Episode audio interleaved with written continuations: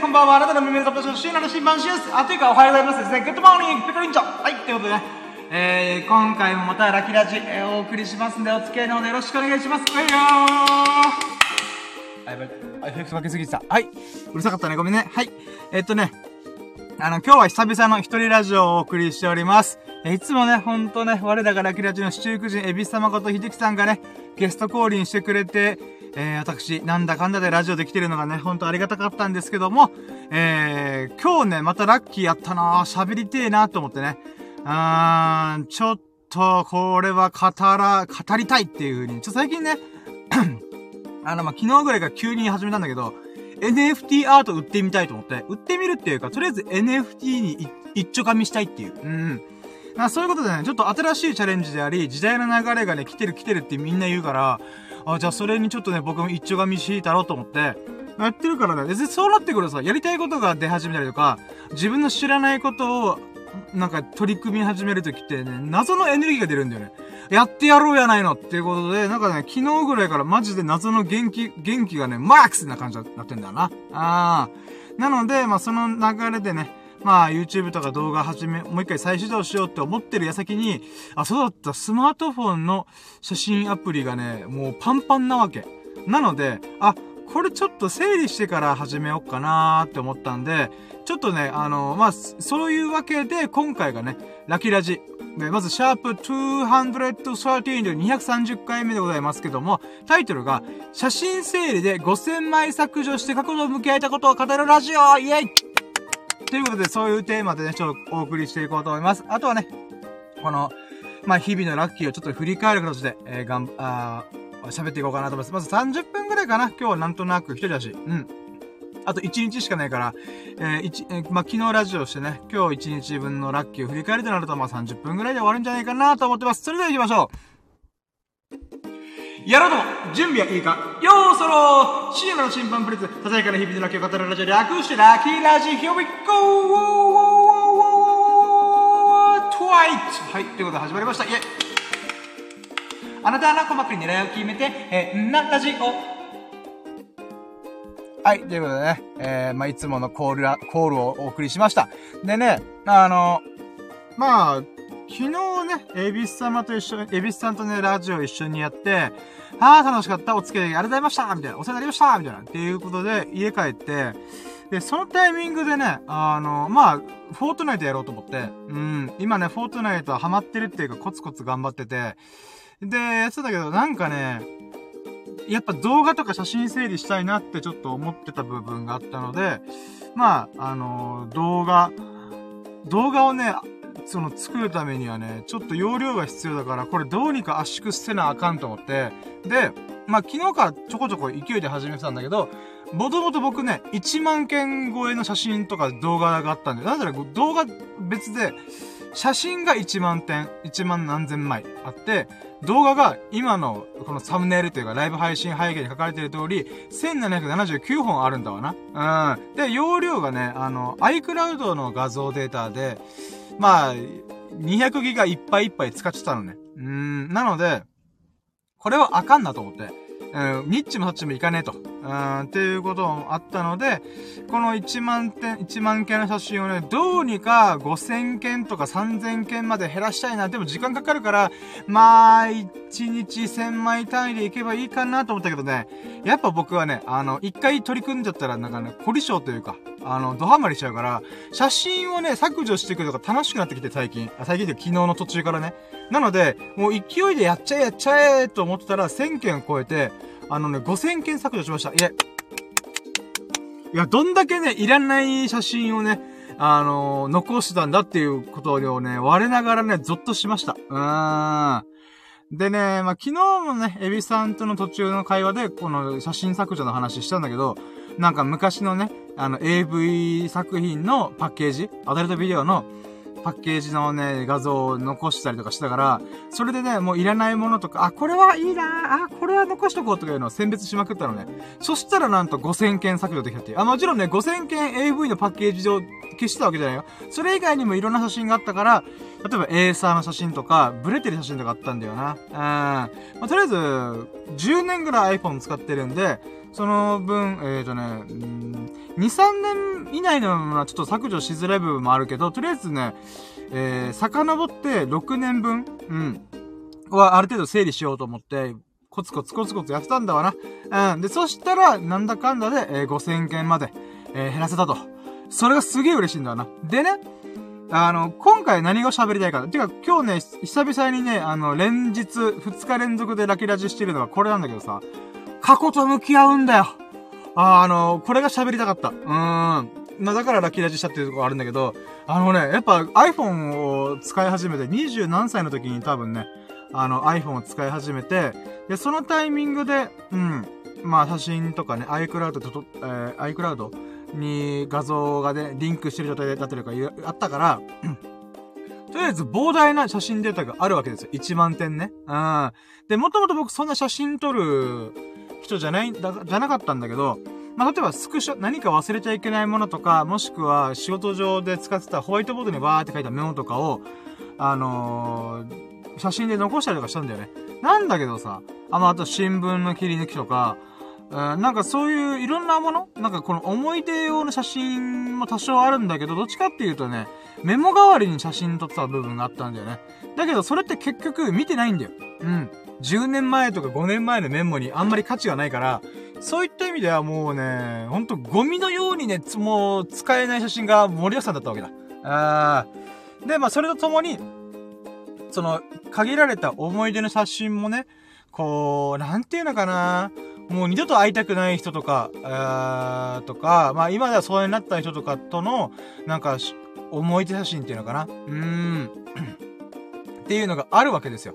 で、まあ、まあ、異性関係だったりとか、あの、友人関係だとか、もうとりあえず人間関係でね、いろんな写真があって、もうそれをね、ひたすら削除した。でね、やっぱね、二度と会いたくねえなって思う人とのやつ、写真とかも出てくるわけよ。うん。で、もしくは、あの、この人今何やってんだろうなって思う人もいるわけよ。うん。で、二度と会いたくない人は、今でもちょっとね、なんか、フラッシュバックして嫌な思い出とか、しんどかった思い出とか、いろんなことがブワって巡ってくるわけよ。あの、その時にね、こう、だから、あ、ま、な、その時しんどいわけ。だからね、写真整理することをね、僕結構遠ざけてたんだよな。うん。だけど、意を決して、まあ、これもいろいろ思い出ではあるけども、今の自分がこれを見て、すごい嫌な気持ちになるとか、いろんななんかね、嫌な感情がね、渦巻くんだったら、もうもったい、もったいないって言って言葉も変だな。うん。消しちゃおうと思って。うーん。ってことでね、その人が写ってる写真全部消しました。うーん。いや、もう、しんどかったと思ったけど、でもね、これね、とっても興味深いな、面白いなと思ったのが、なんかね、あのー、すっとした。すっきりした。うん。いやー、なんかね、今でもちょっと、なんていうかな、うん、まだかまりがあるというか、なんかなーって思う、人との写真とかさ、あの、その時は仲良かったかもしれんけど、今ではね、もう、憎し憎しだから、そういった意味でね、その写真を消すだけで、まあ僕の視界にね、その人が入ってこなくなるから、あと僕の持ってるスマホ、iPhone に、その写真とかデータが一切残ってないっていう状態になり始め、なり、なってることが、またね、あ、そっか、縁を自分からちゃんと切りに行ったな、過去と向き合うことができたんだなっていう、なんか謎のスッキリ感があったな。でね、ちょっと今この話しててふと思ったのが、あの、エビスさんとのラジオでどっかで多分喋った気がするんだけど、あの、日本にはさ、神社がいくつかあるわけだ。で、いろんなね、風習とか文化が根付いてる中で、あの、とっても興味深いオリジナリティ溢れる神社があるんで、それが、神社だったかな？社だったかな？まあ、いや、とりあえずそういう系の、その宗教系というか、信仰系のもので、あの、あるんだけど、あの、縁切り神社っていうのがあるんだよ。うん。確か名前ちょっと忘れちゃったけど、そういったコンセプトの神社があるんだよね。でね、僕としては、あの、そこに行く人の気持ちが全くわからんかったのよ。あの、そこに行くぐらいだったら、その人との関係性を蹴りつけてこいよとか、もうその人と会わないようにしろよって思ってたの、僕は。うん。だから、こ、で、かつね、その人と縁切りたいっていうお願い事の、なんていうかな、お札みたいのが、ある石っていうのかな？があって、そこにもうパタパタパタパタ貼られてる画像を見たわけ。僕、それにゾッとしてさ、あの、縁切り神社行くのはいいけど、なんていうかな、あのー、なんか僕行きたくないな、そこにって思ったんだよ。それはなんでかっていうと、自分の、その嫌な気持ちとかを、その、神社でお祓いしに行ってるっていうのかな縁切りしに行ってるっていう、そのスタンスが、なんか怖いなと思って。で、かつ、その怖さが結晶化してるんだよね。もう、石にさ、このご神体なのかわかんないけど、そういう大事な石に、もう石なのかわからなくなるぐらい、見えなくなるぐらい、紙の束とかお札がふわーって貼られてんだよ。なんかね、人間の業の深さをすごい感じたんだよ、それ見たときに。うん。だから、なんかね、縁切るのは構わんけど、そこに行く行為自体がすでになんか問題あるんじゃね？って思うんだよね。それよりは前向きに自分の人生をなんかこう、踏ん切りつけて、なんかやりたいこととか、自分が楽しく入れる人と一緒にいた方が良くない？とは思うんだけども、まあ縁切りたいんだなーみたいな。うん。っていうなんか話があるんだよ。あ、喋ったんだよ。でね、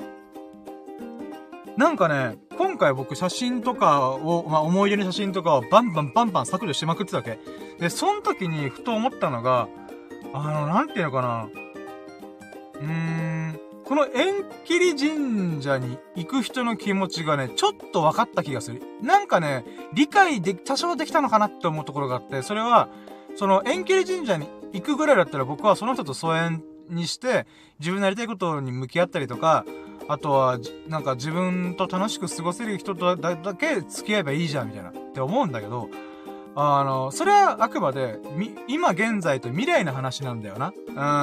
うん。で、縁切り神社に行く人が全員そうとは言えないけども、一部の人はこう考えたんじゃないかなと思うんだよね。それは、もうその人と関わることはないんだけども、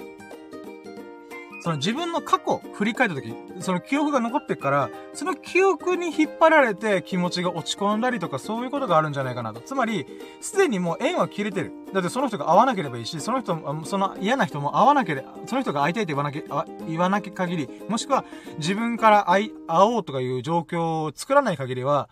会わないじゃん。物理的にはね。だけど、本人の、自分自身の記憶の中に、その過去の記憶がね、結びついちゃってんだよな。つまり、縁切りの、って、その、物理的な縁切りっていうのもあるんだけど、精神的な縁切りもあるんだなって思ったんだよ。うん。で、この精神的な縁切りっていうのは、つまり自分の過去と決着をつけること。自分の過去と向き合うっていうことだと思うんだよね。で、そこの儀式っていうのかな手間暇。をかけて、労力をかけた、時間と労力をかけて、わざわざその日本の中でもなかなかない縁を切る、縁を結ぶんじゃない、縁を切る神社に行って、わざわざ行って、行ってお祓いしてもらって、そのお札を貼ってくるっていうアクション、行動が、その精神的なさ、縁切りをなんていうか、すっきりさせるんじゃないかなと思って。だからね、僕にとっての縁切り神社の、縁切り神社的な側面があったのが、今回の写真をひたすら消していく。うん。すごいね、すっきりした。うーん。だからね、これ、とっても不思議だなと思ったんだよね。僕自身はね、やっぱ、その、その一見があって、あ自分と向き合おうとか、自分のやりたいことをやろう、自分の人生たった一回しかない、自分の人生は、あの、リミットがあるんだっていうことを強く感じたからこそ、あの、なんていうかな、もうそんな過去の人とかもその人とも会わないし、二度と会わないし、いいや、いいや、いいやと思って、あの、突き進んでたけど、この数年ね。なんだけど、結局ど、心のどっかにさ、あの、そいつがいるんだよな。あー、その嫌な奴がいるんだよ。うーん。僕の心をズタズタズタボロにした奴がいるんだわな。で、それがなんでかって言うとやっぱ自分の愛用してる iPhone。なんだったら今動画撮影とか動画編集とかもよくしたから、あの、何かの表紙で、スッとその画像がふわっと入ってくんだよ。目に入ってくんだよ。で、それでまた嫌な記憶を思い出したりとか、その人のことを思い返したりとかするわけよ。うーん。だからね、正直見ないようにしてたけど、結局何かの時に不意に見てしまって、目に入ってくるから、あかんなーと思って。うん。で、かつ、なんか思い出の品じゃないけど、その人との関わりがある時にで、か、自分が購入したりとか、あのー、もらったものとかが、家にあるんだわな。で、捨てるのも忍びねえなと思った部分もあったりとかして、まあなんか別に部屋の邪魔してないし、そんな大、大きなものじゃねえから、まあいっか、いつか気が向いたら捨てようみたいな感じで、引き出しの奥底にしまってるんだけども、なんかね、そういったものたちが結局チラチラチラチラ、あのー、自分のさ、過去の記憶を脳から引っ張り出してんだよね。うん。なのでね、なんか、今度、時間作って、その、その時に関わった時の思い出の品じゃないけど、何かしらのさ、えっ、ー、と、メモリ、思い出が結びついてるものを処分しようと思って。うーん。だからね、なんか、あー、いやなんかこれごめんね、話ちょっと小難しいというか、同じような話ばっかして大変申し訳ないんだけど、あのね、人間のこの記憶とか、思いとか願いとか祈りとか、そういったものってほんと興味深いなと思うんだけど、結局蓋開けてみたらその本人の中の記憶とか、踏ん切りがつかなかったりとかって、精神的な縁切りにいろいろ結びついてるんだよなと思うわけだ。でね、あのー、落合陽一さん、陽一さんっていうメディアクリエイターの人がいらっしゃるんだけど、その人がさ、動画で、まあ、YouTube の動画でよくいろんなところで対談したりとか、インタビューとかしてる時の動画パッと見た時に、すごい興味深いこと言ってたんだよ。それは、質量のあるものは思い出を保って、質量のないものは、えっ、ー、とね、一瞬で消える。忘れられる。っていう側面があるんだよねっていう。なんか今ね、あの、細かい言葉は覚えてないんだけど、そういうニュアンスのこと言ってたんだよ。うん。あ、つまりね、ごめん、これちょっと噛み砕くとさ、えっ、ー、と、例えば、写真という紙ペラ。あの、なんか、プリンターとかで印刷した写真があんじゃん。その写真って一応質量があるじゃん。物として扱えるじゃん。で、どっかに貼ったりとか、えー、するわけだよ。うん。って時にさ、それってやっぱ自分の目に入ってくるから、思い出すんだよね。ああ、そういえばこの時こういうことしたなみたいな。懐かしいなみたいな。っていう思い出と結びついてんだよね。で、それは別に写真って分かりやすく言ってたけど、別にさ、靴でも服でも、カバンでも、MacBook でも、iPhone でも、ものじゃん。そういう質量があるんだよ。重さがあるんだよね。うん。そういったものっていうのは、やっぱり、えっ、ー、と、人間は五感の動物だから五感を使って世界を認識してる動物だから、その時に、まあ、例えば、あその時にさ、やっぱ記憶がね、ふわって蘇ってくんだよね。例えば匂いとかもそうだよ。匂いっていうのは細かい分子とか原子とか匂いの原子が鼻の中にファンと入って成分が入ってきて、あのそれに実感するんだよね。だから、限りなく 0kg に近いんだけども、それでも何点、0.00何 g とかあるっていうものもまた人の記憶を呼び覚ますんだよな。うん。で、これ、ね、何が言いたいかっていうと、物はかさばるし、邪魔なんだけど、邪魔っていうか、あのー、その、なんていうかな、自分の部屋を覆い尽くしてしまうとかあるんだけども、それでも忘れられにくいっていう、もしくは思い出しやすいっていう側面があるんだよね。質量というもの、質量がある、重さがあるものは、えー、人の記憶を呼び覚ます、えー、性質を持ってると。で、逆に今デジタル社会じゃん。iPhone とかパソコンとかさ、まあ YouTube とか、まあ画像でも何でもいいんだけど、何もかもがほとんどデジタル化し始めたと。で、そうなった時に、でもそれって質量がないんだよ。僕はよく動画作ったり写真撮ったり、まあ今回のライブ配信の背景とかサムネイルとかね、うん。画像じゃん。だけどその画像っていうのは結局質量がないんだよね。で、かつ iPhone とかパソコンの画面って無限なわけじゃないから限られてるから、だいたい用があって自分の iPhone の中を、iPhone の中を検索して探すんだよね。あ、この写真あったなみたいな。もしくは何かしてる時にたまたま、ふわって写真が入ってきて、おーみたいな。うん。っていうことの繰り返しなんだよね。つまり自分の意思で、えっ、ー、と、探せりゃいいんだけど、忘れるんだよね。質量がないから。うん。質量がないものは忘れられやすいんだよね。うん。だから一瞬の儚さっていうのかな。なんかそういった性質があるよねってことを落合陽一さんが言ってたの。うん。でね、なんかそれもとってもなんかね、興味深いなと思った、今回僕はデジタルデータの、つまり質量がないものを消しまくってたんだよね。うん。なんだけどさ、身を、もう一回見直したら、あーって思い出すんだよね。で、思い出した記憶とか人間関係に自分の今の心がさ、僕のか弱い、迷える子羊な、あの、ビクビクしてる心がさ、反応しちゃうわけだ。あ繊細なね。あほんとね、あの、セン、セン、センシティブ。あセンシティブ？まあ、繊細な心がさ、ざわざわざわざわするわけですよ。で、そういった流れで、なんで、まあそれでも結局消してったらさ、で、消した瞬間にもうその存在、写真というデータはないじゃん。ってなった時にさ、忘れ始めてんだよな。あ、わかるこれ伝わる？なんかもう僕としては面白くてさ、ついさっきまで僕はその写真データ、デジタルデータを見て、ああ、この人と、この時は良かったけど、その後、いろんなことがあって、結局もう二度と会いたくない肉肉しい相手になったんだよな、っていう記憶がずーっと、こう、なんていうかな。その写真とか何かしらの時に思うんだけど、でもさ、蓋を開けてみたら、消すじゃん。消したらもう忘れてんだよね。忘れ始めてんだよね。うん、だから質量がないってすごいことだなと思った。うーん。ほんとね、忘れる。うん。だからね、その人の顔はね、昨日思いっきり見せたはずなのに、少しずつ少しずつおぼろげになり始めてるんだよね。うーん。だからね、そういった意味でもね、なんか、うーん、なんか、忘れるとか、削除する、消すっていうことって、なんかね、うーん、もちろん過去があるからこそ今の僕がいるとかもちろんいろいろあるんだけどさ、うーん、人っていうのはさ、忘れるからこそ生きていけるんだなとも思った。うーん、嫌な記憶とかさ、あの、本当だ、それ思い出したくない過去とかもあるにもかかわらず思い出しちゃうんだよね。で、だけど、それを、うーん、切り捨てることによって、また新たなね、未来とか、今現在を、なんかちゃんと見つめることができるとかに繋がるなっていうのもちょっと感じたんだよね。うーん。まあ、っていう話。うん。なんかね、ちょっとこれを喋りてえなと思って、それぐらい心が動いた、今回。うん。まあ、これもまた、その、つまり5000件、1万件のうち5000件、5000枚の写真データを消したことによって、過去と向き合うことができた、貴重な経験ができた、そして貴重な僕の心が打ち震える、感動してる、心が動くと書いて感動だから、うん、感情が動くと書いてあ感動だからさ、なんかね、心がね、打ち震えまくった。それは良くも悪くもね。うーん。です、まあそういう経験がたまたまできたからこそ、なんか、ラッキーと思って。で、まあ、今月末にね、妹の結婚式があるから、まあ、それでね、カメラマンお願いされたから、もうこれからバンバンバンバン撮るつもりであるからこそ、容量をね、ある程度開けなきゃなっていう意味で、まあまあ、あの、やってるわけでございますよ。うん。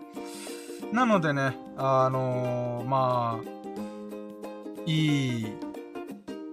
なんていうかな、きっかけになったんだなと思ってね。うん。まあ、これを喋りたかったら20分これで喋ってました。で、もう一個言う、2個目のラッキーで言うならば、あの、コインチェックの口座開設が無事済みました。イェイまあ、冒頭でもちょろっと言ったんだけど、あの、コインチェックね、昨日、あ、コインチェックというか仮想通貨か。あの、NFT というものをやってみよう。自分のアート作品を、あの、出品してみよう。とりあえず NFT というものを一丁みしようという取り組み今やってるんですけども、まあ、コインチェックのね、登録して、本人確認とかいろいろして、運転免許証とか写真撮って、そういったもろもろをした上で、まあ、口座開設がね、できたわけですよ。で、口座開設お願いしますって言って、あその土曜日の夜にやったから、おそらく月曜日の午前中とかに口座開設無事完了しましたって返事が来るのかなと思ったんだけど、意外や意外、日曜日の朝6時に来てた。びっくりした。早っと思って。うん。コインチェックっていうところを今回使ってるんだけど、そのコインチェックの対応すごくねと思って、日曜日でもやっとるんかいと思ってね。ちょっとそれでびっくりしました。うん。で、えー、無事ね、口座開設が済んだので、こっから僕は銀行振込を通して、えっ、ー、とね、まあ、今回5000円ぐらいちょ、ちょ、ちょっと入れてみようと思ってんだけど、まあ、その5000円分の、えー、イーサリアム、えー、っていう仮想通貨っていうか暗号資産を使って、ちょっとね、あの NFT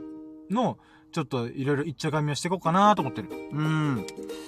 まあね、この5000円多分ね、もう、ドブに捨てるような価値になると思うんだけども、でもね、5000円分の学びがあると思えば、全然いっかと思うし、うん。なので、コード開発が無事終わったことがね、ちょっとほっとした。うん。なんか、わかんないけど、そういう申請とか、何かし、って言われるとさ、なんか弾かれるんじゃないかなっていう謎のね、あの、ヒヤヒヤ感があるんでございますが、まあ、うん。まあ問題なくできちゃってるのがとっても嬉しい。うん。で、こっから、まあ、どうしようかな。なのでね、NFT アート、とりあえずアート作品を先に、えー、で、あえっ、ー、と、デジタルデータとして、ちょっとやってみようかなと思ってるから、とりあえず絵からいこうかな。うーん。なんか、動画とかできんのかね？わかんないけど。うん、動画とか写真とかね。うん、まあ、とりあえずわかりやすいやつからいこうかな。うん。なので、まあ、そこら辺をね、ちょっと随時、このラッキラジオを通してね、今日はコインチェックこんな動きしたよ、みたいな。うん、っていうので、まあ、ラジオを通してね、うん、僕の吸ったもんだをね、見聞きしてもらえたら、楽しんでもらえたらいいなと思って、まあ、今日の、今日のコインチェックの動き、みたいな、うん、感じでおしゃべりしました。うーん。で、で、あの、まあ、あくまでこのコインチェックとか仮想通貨イーサリアムどうこうっていうのは、あの、あくまでツールというか、途中なんだよね。本当は、あの、イラストを描い、イラストが商品、商品っていうのかな ?NFT になるから、そのイラスト何描こうかなと思って、まあ、結局僕はね、あの、僕の T シャツとかよく着てる渦の写真、渦のイラスト。うん。この渦のイラストをもう一回描くなり、昔描いたやつを NFT で一回ぶっ込んでみようかなと思って。でね、なんか海外の人、がメインになる。日本の人多分そんないないから、海外に向けて僕は自分の作品のタイトルをなんか英語で分かりやすく書かんとあかんよなーと思ったので、なので、えっ、ー、と、渦っていう名前。うん、まあ、サージって意味なんだけど、あ、違う、え、渦、あの、渦巻きの渦って、なんか海外で言うならば、英語で言うならサージっていうらしいんだよ。なので、サージとか発音合ってるかなまあいいや。なので、このサージ、えー、っていうシリーズ、サージシリーズっていう形で、あの、描いて NFT アートとして、ちょこちょこちょこちょこ売ってみようかなと。で、ワンチャンあんのかどうかもよくわかんねえんだけども、まあ、とりあえずは、うん。いや、そういうのでちょっと取り組んでみようかなと思った。うん。まあ、楽しみだね。ああ、だか新しいことやることきって私ね、謎のワクワク感があるから、さあ、やっぱ自分の知らないことをさ、知る瞬間の喜びってほんと気持ちいいよね。かつ、自分が興味にある分野というか、そのタイミング。であればあるほどね、謎のエネルギーが湧いてくる。ああ、よっしゃ、行った、や、行っちゃったっか、みたいな。うーん。っていうことで、まあ、こんなもんかな。うーん、それ以外のラッキーでね、まあ今日バイト行って、あ、強いて言うならあれだ、今日給料日だわ。うん。あの、10日がね、あの、土曜日になっちゃったから、あの週明けの月曜日に、あのーあの、給料日になるはずだから、あの、今月の給料ね、どうなってんだろうなと思って。うん、不安でいっぱいです。まあ、不安っていうか、まあ、どうにかするけど、あのね、コロナでね、あの、半月以上お休みしたんで、いやー、給料絶対シャバいぞと思うんだよね。まあまあ、でも、なんとか。うん。これで数千円だった時に私、どうしよっかな感やばいよね。まあいいや、それも後で考えよう。うん。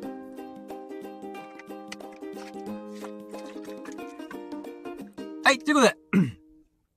今回ね、あの、無事30分で、あの、ほんとね、一人で喋ってるとね、喋りたいことすぐバーバーバーバーバーって言うから、あの、ふざけもあんましないし、なので30分ぐらいで、えー、ラジオを終了しようと思います。でね、今回たまたま聞いてくれるそこのあなた、本当に本当にありがとう。あもうほんと、あの、聞いてくれる人がいるからね、あの、私は喋れます。えー、まあ、聞いてなく、誰も聞いてなくても喋ってんだけど、うん。でね、あの、もしよろしければ、ハートマーク、コメント、フォローしてもらえると私とっても嬉しいので、ぜひとも内臓よろしくお願いします。そしてね、あの、YouTube の動画もそろそろ再始動するんです。えー、これまでの動画をね、あのぜひチェケラしてほしいから、プロフィール欄見てほしい。私ね、これから NFT とかもいろいろ、もう、一丁噛みしまくるから、その様子をね、あの、まあ、ラジオでも、喋るけど、えー、YouTube とか TikTok とかショート動画を使ってまた発信できたらなと思うので、ぜひそれも楽しめてもらえると嬉しいからこそ、今のうちからね、YouTube と TikTok、えー、チェケラしてみるとめちゃくちゃ嬉しい。よろしくお願いします。うん。何卒どうかよろしくお願いします。で、あまあ、改めてね、あの、たまたま聞いてくれそこのあなた、本当に本当にありがとう。そんなあなたが、ほがらかな日々と、幸多き日々を過ごすことを心の底から祈っております。Thank you for listening. Have a nice day. Yeah. はい、お疲れ様でした。はい、ということで今回がシャープ213ということで、さあ次、えー、という230回目のラッキーラジオでございました。今回のテーマが、写真整理で5000枚の、5000枚削除した、して、え、過去と向き合うことができた、ラッキーを語るラジオっていう風にお送りしました。皆さんもね、嫌な記憶とか、僕みたいに繊細な心を持ってる人はね、ぜひともね、過去を切り捨てちゃいましょう。うーん。切り捨てる、切り捨てるっていうと、ちょっと、あの、激しめな言葉を使っちゃいましたけども、あの、そうすることによって、えー、視点がね、おのずと、今現在に向いたり、もしくは自分の未来に向けて、えー、向くことができたりとか、えー、自分の見る目線をね、過去ではなく、どうしようもない、変えることのない過去ではなく、えー、どうにかこれからできる未来の方、今と、今と未来の方に向けれるんでね、ぜひともお頼みしあれ。ということで、えー、ラッキーラジオ終了しようと思います。ここまでお付き合いでき本当に本当にありがとうございました。それでは皆さん、良き日々をお過ごしくださいませ。それでは終了します。ありがとうございました。